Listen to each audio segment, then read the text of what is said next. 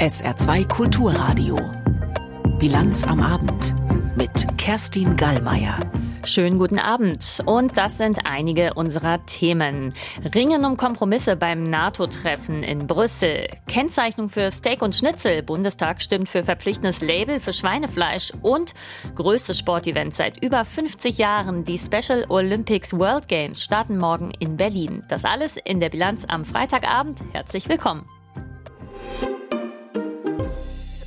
Es ist ein wichtiger Termin, der im Juli in Vilnius stattfindet, der NATO-Gipfel. Schließlich soll von dort aus auch ein Zeichen der Geschlossenheit an Russland ausgehen. Und weil so ein Spitzentermin gut vorbereitet sein muss, gab es gestern und heute ein Vorbereitungstreffen mit den Verteidigungsministern. Dabei haben die 31 Mitgliedstaaten der Militärallianz um Kompromisse bei strittigen Top-Themen gerungen, wie um das berühmte 2-Prozent-Ziel. Aus Brüssel erzählt uns Korrespondent Stefan Überbach, wie das Treffen verlaufen ist.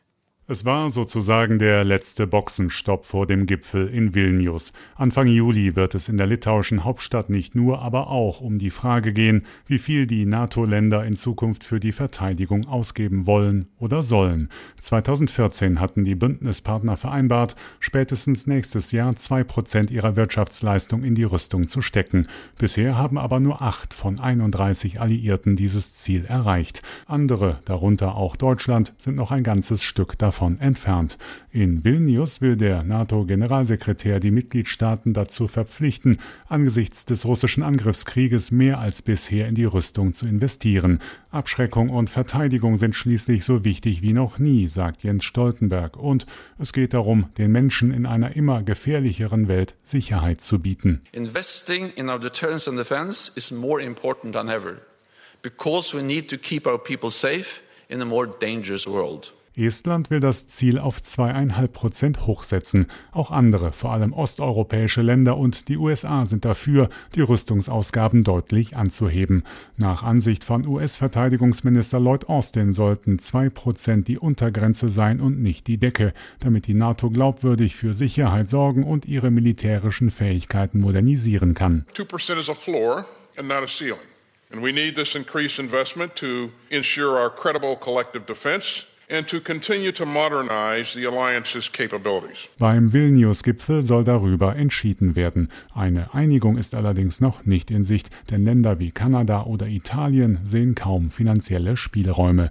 Deutschland hat sich dagegen in seiner neuen Sicherheitsstrategie klar zum 2-Prozent-Ziel bekannt, sagt Bundesverteidigungsminister Boris Pistorius. Auch wir werden und wollen das 2024 erreichen und natürlich auch langfristig halten. Um die Bündnisperspektive der Ukraine zu bekräftigen, will die NATO dem Land mehr Mitsprache auf Augenhöhe ermöglichen. Dafür wird ein NATO-Ukraine-Rat gegründet, der sich am Rande des Gipfels in Vilnius zum ersten Mal treffen soll. Außerdem ist im Gespräch, vor einem möglichen ukrainischen NATO-Beitritt auf das sonst übliche Heranführungsprogramm, den sogenannten Membership Action Plan, zu verzichten. Realistische Aussichten auf die zugesagte Mitgliedschaft in der westlichen Militärallianz hat die Ukraine aber erst dann, wenn der Krieg zu Ende ist. Eine Reihe von NATO-Staaten hat erneut mehr Rüstungshilfe zugesagt. Unter anderem wollen Dänemark und die Niederlande ukrainische Piloten auf Kampfflugzeugen vom Typ F-16 ausbilden. Deutschland stellt weitere 64 Raketen für das Patriot-Flugabwehrsystem bereit. Boris Pistorius. Ein ganz wichtiges Zeichen, um die erfolgreichen Bemühungen der ukrainischen Streitkräfte, die Luftverteidigung zu gewährleisten, auch gerade jetzt in dieser besonderen Phase des Krieges nachhaltig zu unterstützen. Und dann ist da ja auch noch die nach wie vor ungeklärte Nachfolge von Generalsekretär Jens Stoltenberg, der eigentlich im September nach neun Jahren aufhören will. In Brüssel heißt es, Stoltenberg würde sich wohl ein erneutes Mal dazu überreden lassen, noch etwas Zeit an der Spitze der Militärallianz dran zu hängen. US-Präsident Biden soll ihn auch schon darum gebeten haben. Es sieht also ganz danach aus, als würde der alte Generalsekretär auch der neue sein. Stefan Überbach war das zum Vorbereitungstreffen in Brüssel für den NATO-Gipfel im Juli in Vilnius. Und um Sicherheit, da ging es diese Woche auch in Berlin, allerdings etwas ganzheitlicher und umfassender, nämlich in puncto Sicherheit für Deutschland. Es wurde eine nationale Sicherheitsstrategie vorgestellt und dazu gehört nach Meinung der Bundesregierung die Sicherheit im Innern und nach außen, der Schutz vor Gefahren durch Krieg, Terror, Cyberangriffe oder auch Ernährungssicherheit, Energie- und Medikamentenversorgung. So richtig bis in alle Details ist die Sicherheitsstrategie zwar noch nicht ausgearbeitet, aber am Mittwoch hat man sie schon mal vorgestellt und dabei mit Bundeskanzler und gleich vier beteiligten Ministerinnen und Ministern mal so richtig personell aufgefahren. Heute dann durfte das Parlament über die nationale Sicherheitsstrategie debattieren. Und wie das abgelaufen ist, weiß unser Berlin-Korrespondent Markus Sambale. Vor zwei Tagen große Präsentation vor der Hauptstadtpresse. Heute Debatte im Bundestag über die nationale Sicherheitsstrategie. Also das Dokument, das die wichtigste Grundlage sein soll für die Sicherheitspolitik der Bundesregierung. Oder, wie es der CDU-Außenpolitiker Jürgen Hart formuliert, das sind knapp 80 Seiten. Viele schöne Bilder dabei, kann man so machen, muss man nicht machen. Es wäre besser gewesen, wenn mehr Inhalte in dieser Strategie enthalten wären. Auf den Spott folgt dann eine Kritik der Unionsfraktion, die sehr konkret und recht unaufgeregt daherkommt. Jürgen Hart bemängelt, dass die Bundesregierung weder die Opposition im Bundestag noch die Bundesländer ausreichend mitreden ließ. Wenn Sie mit den Innenministern der Bundesländer sprechen, egal welcher Partei Sie angehören, so stellen Sie fest, dass sie sich nicht ausreichend einbezogen fühlen, obwohl doch die Länderebene bei uns für wesentliche Teile der Sicherheit verantwortlich sind. Polizei, Terrorabwehr, Cyberschutz, das sind alles Aufgaben der Länder. Ein Punkt, den der Außenpolitiker Alexander Graf Lambsdorff von der Regierungspartei FDP ein Stück weit nachvollziehen kann. Das ging nicht ohne Geruckel ab. Aber hier soll es nicht um Schuldzuweisungen gehen, sondern das Positive in den Vordergrund gerückt werden. Beim nächsten Mal weiß die Bundesregierung besser, wer wann wie einzubinden sein wird. Ein Seitenhieb also in Richtung des grünen Koalitionspartners an die Adresse von Außenministerin Annalena Baerbock. Sie hat die Sicherheitsstrategie federführend erstellt und betont in der Debatte nochmal, dass beim Thema Sicherheit ganz bewusst über Militär und Diplomatie hinausgedacht wurde. Weil Sicherheitsfragen eben auch Rohstofffragen sind. Weil Sicherheitsfragen im 21. Jahrhundert auch die Sicherheit von Lieferketten und die Sicherheit von kritischer Infrastruktur sind. Genau dafür gibt es Kritik aus der AfD vom Außenpolitiker Joachim Wundrack. Eine umfangreiche Sammlung von Phrasen aus den verschiedenen Häusern des nun stark erweiterten Sicherheitsbegriffs.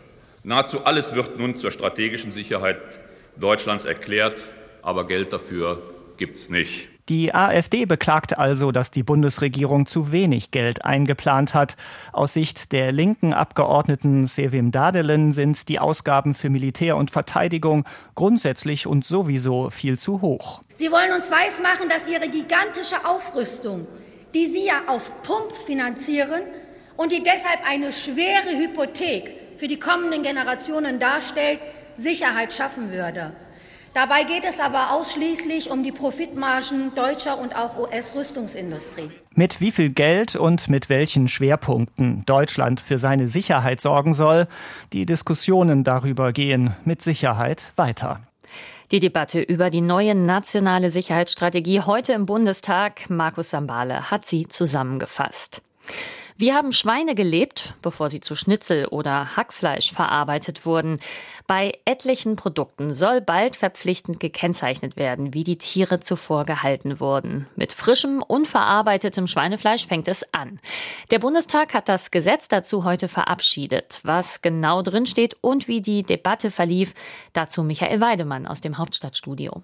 Freiwillig können Nutztierhalter auch heute schon Herkunft und Haltungsform ihrer Schlachttiere für Handel und Konsumenten genau ausweisen. Für Schweine soll diese Kennzeichnung ab dem kommenden Jahr verpflichtend werden. Fünf Kategorien soll es geben, von der klassischen Stallhaltung über das Freiland bis hin zum Bioschwein. Das schaffe Vertrauen, erklärt die Landwirtschaftsexpertin der SPD-Bundestagsfraktion Susanne Mittag. Es wird niemandem vorgeschrieben, wie er seine Tiere halten soll.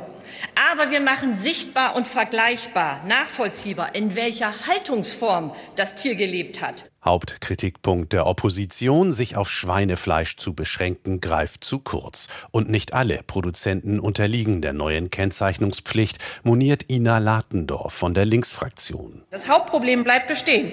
Der Entwurf umfasst nicht alle Tierarten, es ist nur eine Tierart geregelt, es werden nicht alle Lebensphasen abgebildet und natürlich ein weiterer Kritikpunkt, die Kennzeichnungspflicht gilt nicht für importiertes Fleisch. Damit wird ausländischen Schweinezüchtern ein Wettbewerbsvorteil verschafft und das zu Lasten des Tierwohls, kritisiert auch Arthur Auernhammer. Im europäischen Ausland könnten Ferkel auch ohne Betäubung kastriert werden, ohne dass dies für den Verbraucher in Deutschland erkennbar werde, so der CSU-Agrarpolitiker. Dieses Gesetz ist ein Meilenstein zum Ausstieg aus der Tierhaltung in Deutschland.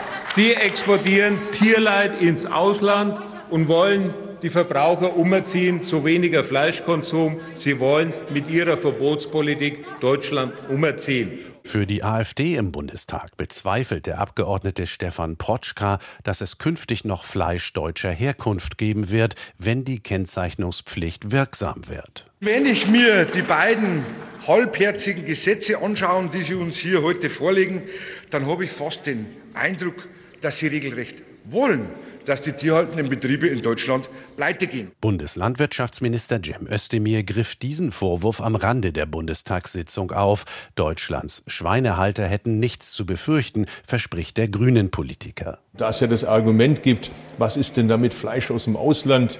Die können ja gar nicht zwangsweise in das Label reingezwungen werden. Wir haben schon die ersten Interessenten auch von ausländischen Fleischherstellern, die sich erkundigen, ob sie sich daran beteiligen werden. Ich bin fest davon überzeugt, dass es eine Erfolgsgeschichte wird. Für die Fleischkonsumenten ist die Kennzeichnungspflicht auf jeden Fall ein Gewinn, ist der FDP-Agrarexperte Ingo Burtke überzeugt. Sie schaffe insbesondere für tierschutzsensible Käufer mehr Transparenz, so Burtke. Der Verbraucher kann zukünftig auf den ersten Blick erkennen, wie ein Tier gehalten wurde und warum manche Produkte halt etwas mehr kosten. Gleichzeitig versetzen wir den Tierhalter in die Lage, für seine Arbeit und seine Produkte einen angemessenen Preis zu erzielen. Mit den Stimmen der Ampelfraktionen wurde das Gesetzespaket am Ende angenommen. Die drei Oppositionsfraktionen CDU, CSU, Linke und AfD stimmten geschlossen dagegen.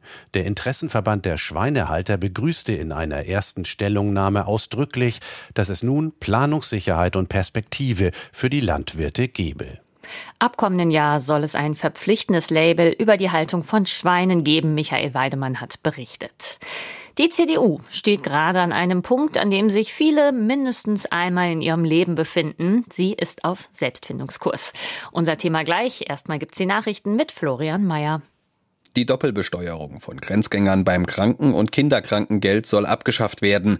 Nach Angaben des saarländischen Arbeitsministeriums will der Bund die Berechnungsmethode anpassen. Bis dahin sei mit den gesetzlichen Krankenkassen vereinbart worden, auf Antrag die Berechnungsgrundlage selbst zu ändern. Zuvor wurde auf saarländische Initiative bereits die Doppelbesteuerung französischer Grenzgänger beim Kurzarbeitergeld abgeschafft. Im US-Staat New York ist eine der vielen Untersuchungen gegen den früheren US-Präsidenten Trump fallen gelassen worden. Eine Untersuchung wegen Steuerbetrugs mit einem von Trumps Golfplätzen wurde ohne Anklage zu den Akten gelegt. Ein örtliches Finanzamt hatte die angeblich zu niedrigen Angaben auf den Steuererklärungen bemängelt. Vor zwei Jahren einigte sich die Behörde mit Trump auf einen Kompromiss, woraufhin sein Unternehmen einen Teil der Nachzahlungen zurückerhielt. Die ermittelnde Staatsanwältin stellte ihre Untersuchungen nun ohne Anklage ein. Nach der Geldautomatensprengung heute in Rehlingen werden Automaten am Wochenende vorübergehend geschlossen. Die Kreissparkasse Saarlouis teilte mit, alle Geldautomaten in den Nachtstunden zu schließen.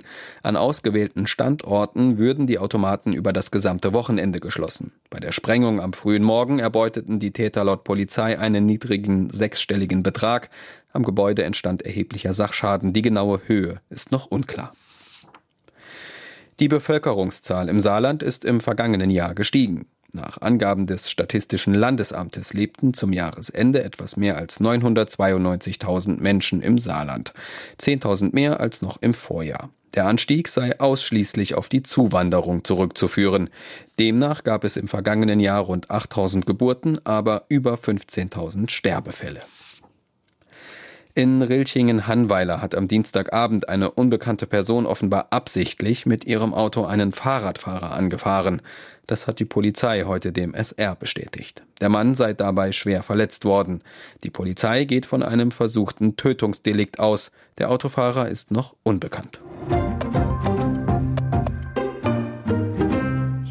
Eigentlich könnte es die CDU ja leicht haben als größte Oppositionspartei. Die Ampel fetzt sich über ein Thema nach dem anderen. Die Zufriedenheit der Menschen in Deutschland mit der Arbeit des Dreierbündnisses ist auf Rekordtief. Doch die Unzufriedenen, die kommen nicht zur CDU, sondern die AfD profitiert. Umso mehr ein Grund für die CDU, sich selbst ein paar Fragen zu stellen. Auf der Suche nach einem neuen Grundsatzprogramm ist sie ja ohnehin.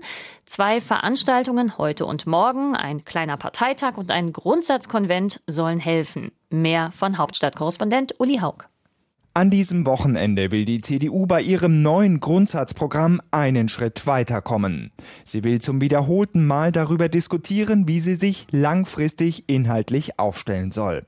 Es geht um die großen politischen Linien. In seiner Auftaktrede zum kleinen Parteitag blickt Partei- und Fraktionschef Friedrich Merz aber mehrmals zurück. Denn vor 50 Jahren wurde Helmut Kohl erstmals CDU-Vorsitzender. Damals habe Kohl die Partei zu einer konkreten Standortbestimmung aufgerufen, so Friedrich Merz. Wir, so sagte er damals in Bonn, dürfen dabei nicht nur auf die Fehler dieser Regierung setzen. Wir selbst, so sagte er weiter, müssen durch unsere überzeugende Politik diese Wende der deutschen Politik herbeiführen. Das, was vor 50 Jahren richtig war, liebe Freundinnen und Freunde, ist genau so auch heute richtig. Eine Wende in der deutschen Politik durch uns. Nicht nur auf die Fehler der Regierung setzen, hat Helmut Kohl also vor 50 Jahren von seiner Partei gefordert. Und sein Nachfolger Merz zitiert ihn damit. Doch gleichzeitig arbeitet sich Friedrich Merz in seiner Rede im Stil eines Oppositionsführers vor allem an der Ampel ab. Diese Regierung will vollständig regulieren, anordnen, durch Gesetze vorschreiben, wann wer wie in welchem privaten Haushalt zu heizen hat. Der Oppositionsführer Merz geht auf die Tagespolitik ein.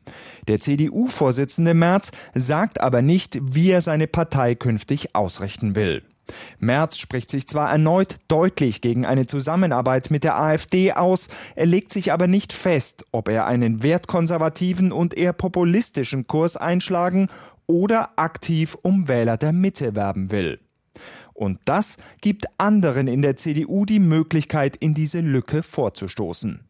Allen voran NRW-Ministerpräsident Hendrik Wüst. Der hat einen Gastbeitrag für die Frankfurter Allgemeine mit Das Herz der CDU schlägt in der Mitte überschrieben.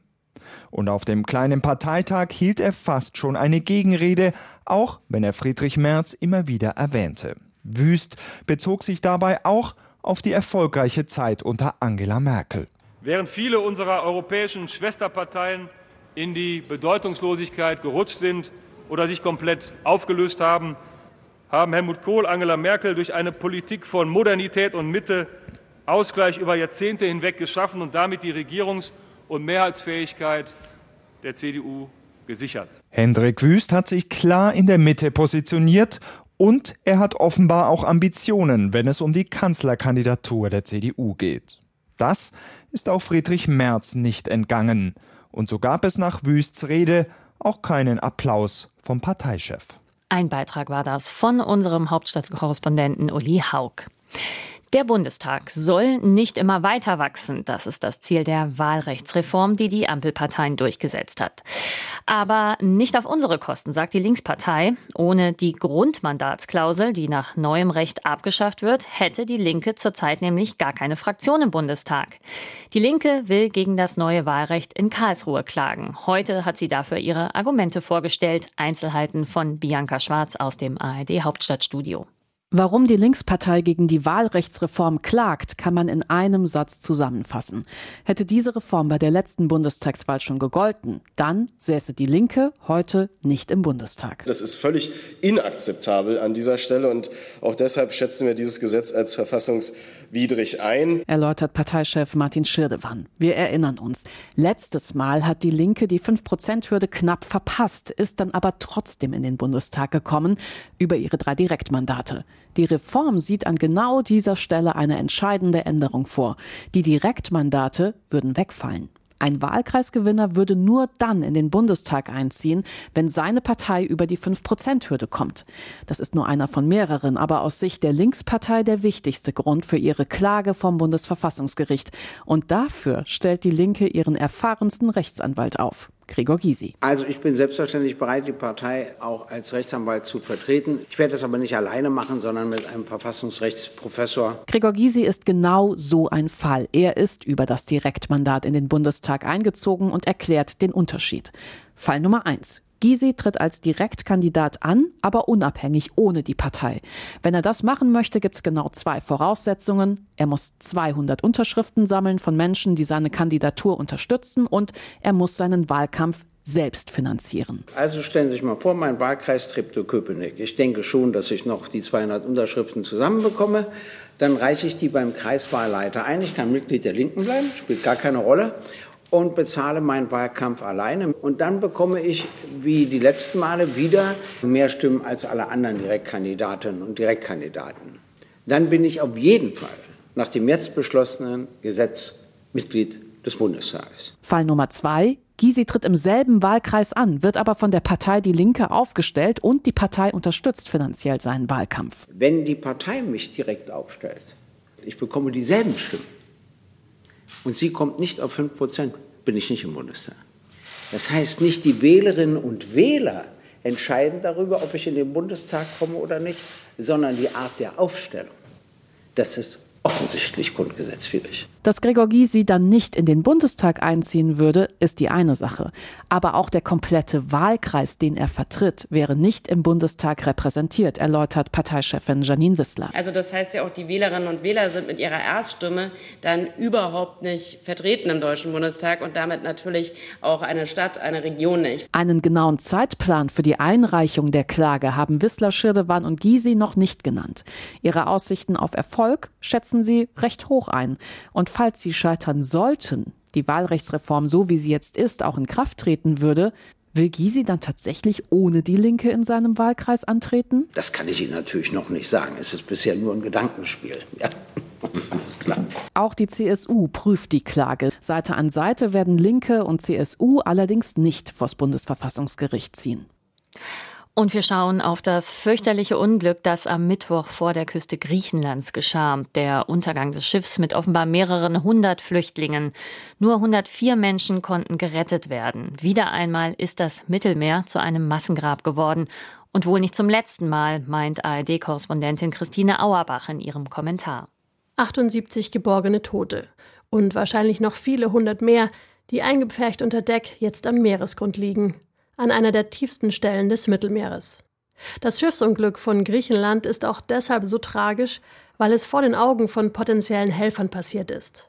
Die griechische Küstenwache war vor Ort. Verschiedene Frachter waren vor Ort. Frontex wusste Bescheid. Hilfsorganisationen hatten schon lange vor dem Sinken Alarm geschlagen. Gesunken ist das Boot trotzdem. Die griechische Küstenwache sagt, die Migranten hätten Hilfe abgelehnt, weil sie weiter nach Italien wollten. Das UN-Flüchtlingshilfswerk sagt, die Küstenwache hätte trotzdem eingreifen müssen, weil klar war, dass es dieses Boot in diesem Zustand an keine Küste mehr schaffen wird. Aussage gegen Aussage. Wie so oft wird sich wahrscheinlich nicht klären lassen, was genau in den Stunden des Unglücks auf hoher See passiert ist. Doch was bringt einen Menschen dazu, sich in ein völlig überfülltes Boot zu quetschen und eine Fahrt über offenes Meer, ohne Schwimmwesten, ohne nichts, zu beginnen? Vielleicht wirklich zu sagen, nein, Lieber keine Hilfe, nur nicht nach Griechenland. Es ist Angst, Verzweiflung und Hoffnung. Riesige Angst, riesige Verzweiflung und riesige Hoffnung. Und genau deshalb wird das Bootsunglück in Griechenland nicht das letzte bleiben. Die EU ist dabei, die Festung Europas weiter auszubauen, die Mauern noch höher zu machen. die Hürden, in Europa Asyl oder einen Aufenthaltstitel zu bekommen, noch größer. Aber je höher diese Mauern werden, desto mehr Menschen werden an ihnen ihr Leben lassen. Denn wer alles hinter sich lässt, wer Armut und Warlords überlebt und es bis ans Mittelmeer zur Überfahrt schafft, der lässt sich von keiner noch so hohen Mauer am Ende abhalten. Der wird gegen diese Mauer anrennen, in der Hoffnung, dass sie ausgerechnet bei ihm nachgeben wird. Denn welche Alternative hat er? Griechenland hat schon länger mit einer rigiden Abschottungspolitik begonnen. Die griechischen Flüchtlingslager sind legendär menschenunwürdig. Dem Land werden Pushbacks vorgeworfen, also dass es Migranten, die schon auf griechischem Gebiet sind und einen Asylantrag stellen wollen, wieder zurückdrängt. Das ist illegal. Ein Resultat von all dem ist nun das größte Schiffsunglück vor Griechenland seit langem. Finden wir keine wirkliche Lösung, um Migranten legale, ungefährliche Wege in die EU zu bieten, wird es nur ein Vorgeschmack darauf sein, was kommen könnte. Ein Kommentar von Christine Auerbach. Und wir blicken nach Frankfurt auf den Tag an der Börse. Da weiß Nikolaus Buschlüter mehr. Eine ungewöhnliche Börsenwoche geht zu Ende. Trotz zahlreicher Notenbanksitzungen mit Leitzinserhöhungen oder Warnungen vor weiteren Zinssteigerungen verbucht der DAX auf Wochensicht ein deutliches Plus von über zwei Prozent. Zudem kletterte der deutsche Aktienindex heute gleich mehrmals auf neue Allzeithöchststände. Der neueste liegt bei 16.427 Punkten. Die Gründe für den Hype sind unter anderem in den USA zu finden. Gestern schlossen die großen Indizes an der Wall Street schon im Plus. Heute ging es dort anfangs gleich mit Zugewinnen weiter. Diese Hochstimmung färbt auch auf den DAX ab. Aber es gibt auch andere Gründe für Zugewinne. Der Rüstungskonzern Rheinmetall rechnet demnächst mit einem milliardenschweren Auftrag der Bundesregierung für Munition. Da dabei hohe Margen zu erwarten sind, schießt die Rheinmetall-Aktie um über 5 Prozent in die Höhe. Am unteren Ende der Kurstafel stehen dagegen Papiere der Deutschen Bank. Gestern hatte der Finanzchef des Kreditinstituts auf mögliche Einbußen beim Geschäft mit festverzinslichen Wertpapieren hingewiesen. Deutsche Bankanteile verlieren fast 2 Prozent. Der DAX verabschiedet sich mit 16.357 Punkten aus dem Handel, 0,4 Prozent stärker als gestern. Sie sind das größte sportartübergreifende Event seit über 50 Jahren in Deutschland, die Special Olympics World Games. Sie starten morgen in Berlin und Desiree Krause hat einen Vorausblick mit Athletinnen und Athleten, die sich schon sehr auf die Wettkämpfe freuen. Ich fühle mich großartig. Und wenn ich dann da draußen stehe, dann werde ich es einfach nur genießen. Bei den Special Olympics kann man es gut zeigen, was wir können. Es ist einfach mal schön, endlich mal im Mittelpunkt zu stehen. Der Fokus liegt in den nächsten Tagen ganz auf Ihnen, auf den Sportlerinnen und Sportlern der Special Olympics World Games. Aber was genau ist das eigentlich? Sven Albrecht, der Bundesgeschäftsführer der Special Olympics, erklärt es. Es ist die größte Sportveranstaltung seit den Olympischen Spielen 1972 in unserem Land. Wir erwarten 7000 Athletinnen und Athleten aus 190 Nationen die insgesamt in 26 Sportarten an den Start gehen. Ähm, wir haben Athletinnen und Athleten mit geistiger Behinderung, aber genauso auch Angebote, wo inklusive Teams antreten. Es gibt viele Gemeinsamkeiten mit anderen Sportevents, beispielsweise mit den Olympischen Spielen. Die Eröffnungs- und die Schlussfeier und eine Flamme, die Flame of Hope. Auch die Sportarten ähneln sich. Leichtathletik, Turnen, Fußball und Schwimmen sind beispielsweise dabei. Aber es gibt auch außergewöhnliche Disziplinen wie Bowling oder Boccia und außerdem die Unified Sports, in denen Menschen mit und ohne Behinderung gemeinsam als Team antreten. Unter dem Motto der Spiele Zusammen und schlagbar geht es bei den Special Olympics World Games vor allem um sportliche Erfolge, aber auch um noch mehr. Es geht vielmehr um das Miteinander, ähm, die, die Akzeptanz der Leistung der anderen. Und man wird es auch sehen bei Menschen mit ähm, Schwerstbehinderung, was es bedeutet, eigentlich überhaupt diese Leistung zu erbringen. Das ist schon ein Riesenerfolg und daher ja, stehen bei uns dann doch weit mehr Werte im Mittelpunkt als jetzt nur das pure Gewinnen. Damit trotzdem alle die gleichen Chancen auf Erfolge haben, gibt es das sogenannte Divisioning. Dabei werden die Athletinnen und Athleten anhand von Alter, Geschlecht und Leistungsvermögen in Leistungsgruppen eingeteilt, in denen sie gegeneinander antreten.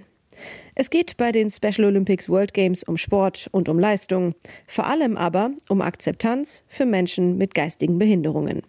Fußballerin Natascha Wermelskirchen erklärt es so. Bei den Weltspielen, da sind ja auch Leute eingeladen, zu den Spielen zu kommen, dass sie sehen, dass wir wirklich das sind, was die auch sind. Dass wir genauso sind, halt nur mit Beeinträchtigung, aber dass wir das Gleiche können, was die auch können, nur halt nicht so schnell wie die. Eine begeisterte Athletin, die ab morgen bei den Special Olympics World Games in Berlin antritt. Ja, und mehrere saarländische Städte, nämlich Saarbrücken, Spiesen-Elversberg, St. Wendel und Perl, sind übrigens sogenannte Host Towns für Athletendelegationen aus verschiedenen Ländern. Und zum Schluss haben wir noch das Wetter im Saarland. Heute Nacht nur wenige Wolken, die sich rasch auflösen. Es bleibt trocken, Tiefstwerte 16 bis 10 Grad. Morgen ein sonniger Start ins Wochenende. Zum Nachmittag hin erneut ein paar Quellwolken. Es bleibt aber weiterhin trocken. Die Temperaturen steigen an auf Werte zwischen 27 und 31 Grad. Und auch am Sonntag weiterhin Sonnenschein.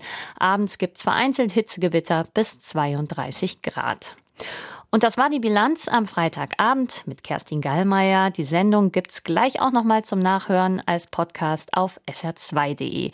Ich wünsche Ihnen einen schönen Abend und einen guten Start ins Wochenende.